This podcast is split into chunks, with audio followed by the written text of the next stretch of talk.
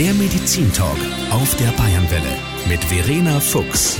Und wir reden am Donnerstagabend mit dem Chefarzt der Bergmann Klinik Abzee in Laufen, Dr. Michael Gersdorfer, über die Frage, braucht es heutzutage überhaupt noch Operationen bei Venenerkrankungen? Ich glaube, die Mischung macht es. Es ist tatsächlich so, ja, operieren braucht man und ja, operieren muss man auch noch können. Gerade die Rezidive halte ich für in der Regel eigentlich am besten operiert.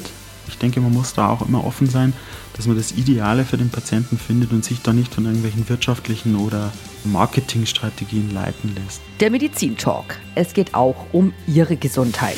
Der Medizintalk am kommenden Donnerstag zwischen 19 und 20 Uhr auf der Bayernwelle.